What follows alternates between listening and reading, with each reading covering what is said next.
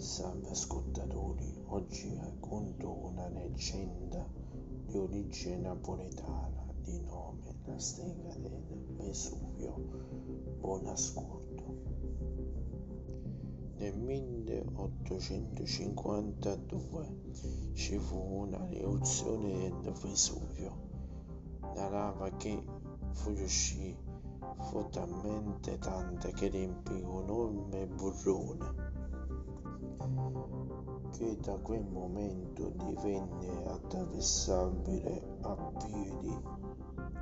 Gli abitanti della zona ogni notte sentivano delle urna che interrompevano il sonno degli abitanti.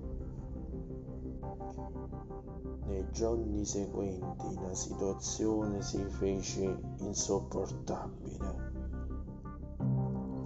a punto tale che alcuni abitanti decisero di promuovere una spedizione per cercare la fonte dell'urno, ma nonostante la lunga ricerca non riuscivano a trovare nulla.